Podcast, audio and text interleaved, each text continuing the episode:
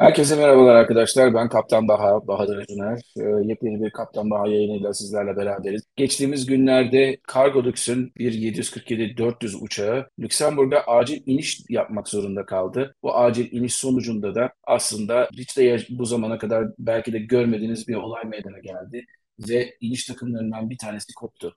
Bugün sizlerle bunu irdeleyeceğiz. İsterseniz gelin başlayalım. Ladies and gentlemen, welcome aboard. This is your Kaptan Baha.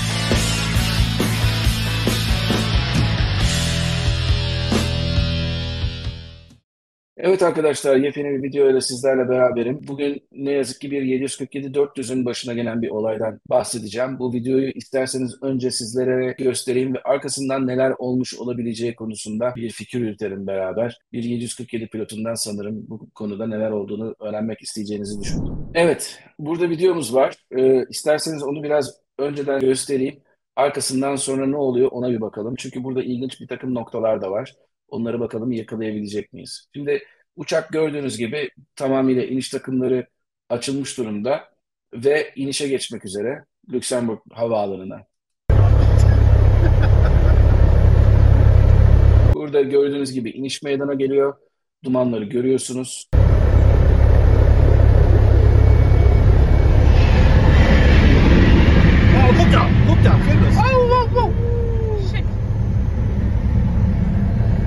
Daha sonra insanlar burada bir takım benim anlamadığım dilde bir takım şeyler söylüyorlar ve görmüş olduğunuz üzere burada bir iniş takımı parçası var. Dörtlü bir parça tamamıyla e, o grup gövdeden ayrılmış vaziyette.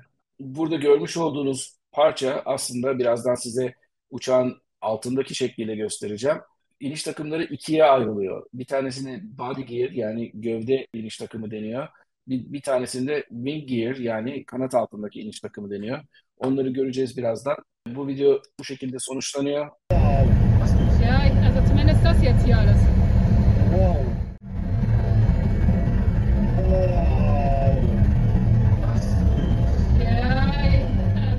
Şimdi gelelim 747'lerin iniş takımlarına. Dediğim gibi burada wing gear var.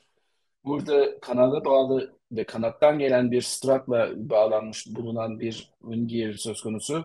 Bunların lastiklerinin tamamı hepsi aynı boyutlarda ve gördüğünüz gibi dörtlü bir grup, yine dörtlü bir grup, iki, üçüncü bir dörtlü bir grup ve 16 tane lastik var. Bu lastikler de öyle iniş takımları olarak gerçekten bayağı büyük lastikler. Hani neredeyse ben 1.78 boyundayım. Benim 3'te 2'me kadar gelecek boyutlarda yüksek lastikler. Şurada uzakta olmasına rağmen bir adamın yürüdüğünü görüyorsunuz. Onun boyutlarıyla karşılaştırdığınız zaman bunların ne kadar büyük olduğu konusunda birazcık tahmin yürütebilirsiniz.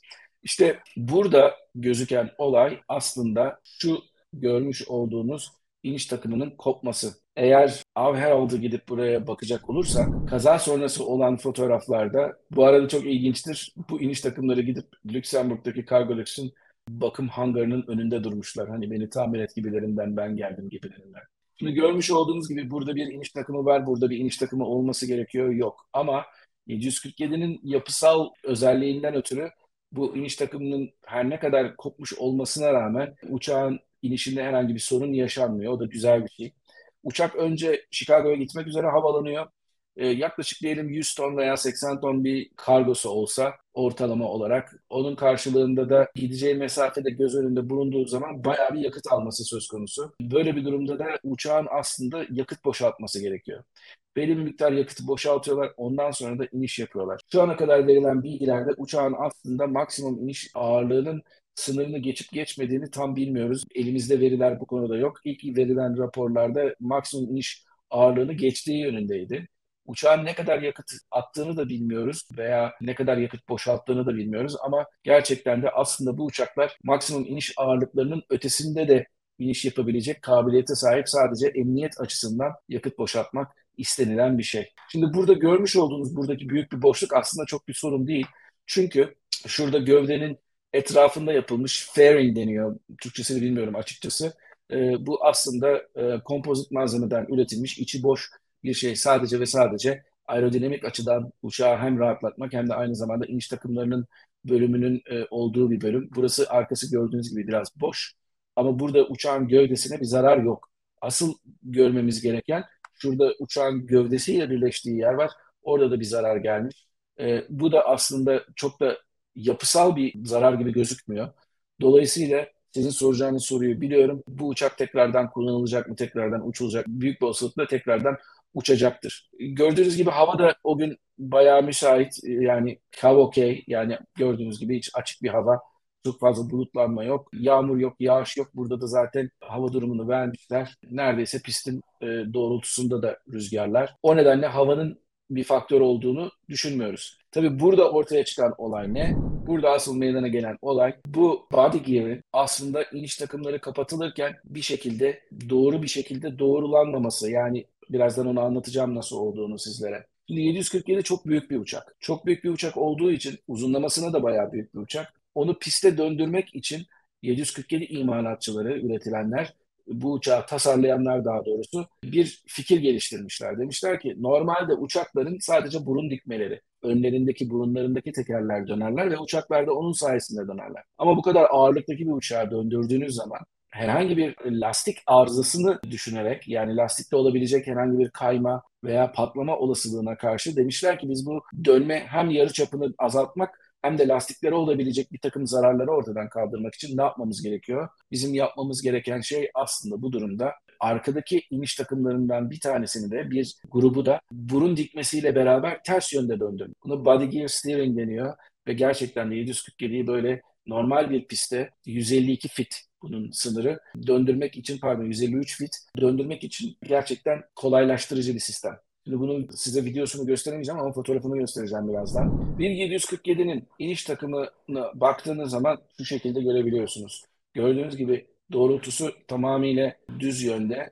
Şu da aynı şekilde burun dikmesiyle aynı doğrultuda. Bu iniş takımları, kanat iniş takımları dönmüyorlar. Fakat gövde iniş takımları da ee, bazı arabalarda da vardır bu. Hatta benim yıllar önce bir tane Honda Prelude'um vardı. Onlarda da vardı bu. Gerçekten de çok ilginç bir sistem. Arabanın gerçekten ve uçağın da tabii kısa bir mesafede dönmesini sağlayan bir sistem. Şimdi bunun başka bir fotoğrafı daha var. Burada da gördüğünüz fotoğrafta yapılan şey bu iniş takımlarının test edilmesi e, bakım sırasında. Bakın burada görüyorsunuz yine burada wing gear var. Buradaki kanattaki doğrultu tamamen uçağın doğrultusu yönünde. Burada yapılan testlerde burada altlarına oil sheet diyoruz biz bunlara bakımlarda kullanılan yağ tepsisi koyuyorlar diyelim. Bunları test edilmesi de yerde bu şekilde oluyor. Bunları döndürüyorsunuz ve döndükleri zaman da gördüğünüz gibi bu şekilde sağa doğru dönmüş durumda. Bu sayede de uçak burun dikmesiyle beraber burunu çevirdiğiniz zaman uçağın da sağa dönmesini sağlıyor. Burunu çevirmeniz tiller denilen bir aletle oluyor. 747'lerde hem FO tarafında hem de kaptan tarafında bu mümkün. İsterlerse kaptanlar veya FO'lar ikisi de taksi yapabilirler uçakla. Ve bunu 70 dereceye kadar çevirmeniz mümkün. Yani burun takımı şu 0 dereceden 70 dereceye kadar gidebiliyor. Uçağın iyi bir şekilde dönebilmesi için. 20 derece sonrasında da bu body gear steering devreye giriyor. Şimdi kalkışta işte bu sensörlerde sanırım bir hata oldu. Bu hata sonucunda da body gear steering bir takım hata mesajını sisteme vermediği için kalkış sırasında bir uyarı vermedi. Yoksa kalkış sırasında eğer konfigürasyonda iniş takımlarında, flaplarda işte veya speed brake'lerde bir takım yanlış bir şeyler varsa uçak size zaten bağırır ve size haber verir kalkışa müsait olmadığına dair. Bu konuda bir uyarı da almamışlar. Bu konuda bir uyarı almadıkları için kalkışa devam etmişler. Ama ondan sonra pilot flying gear up dedikten sonra iniş takımlarını yukarı kaldıramadıkları zaman bu durumda da yapmaları gereken şey tabii ki meydana geri dönmek olmuş. Şimdi bu olayın ayrıntısı benim gözümde bu kadar ama aslında daha sonra bunun raporu çıkacaktır.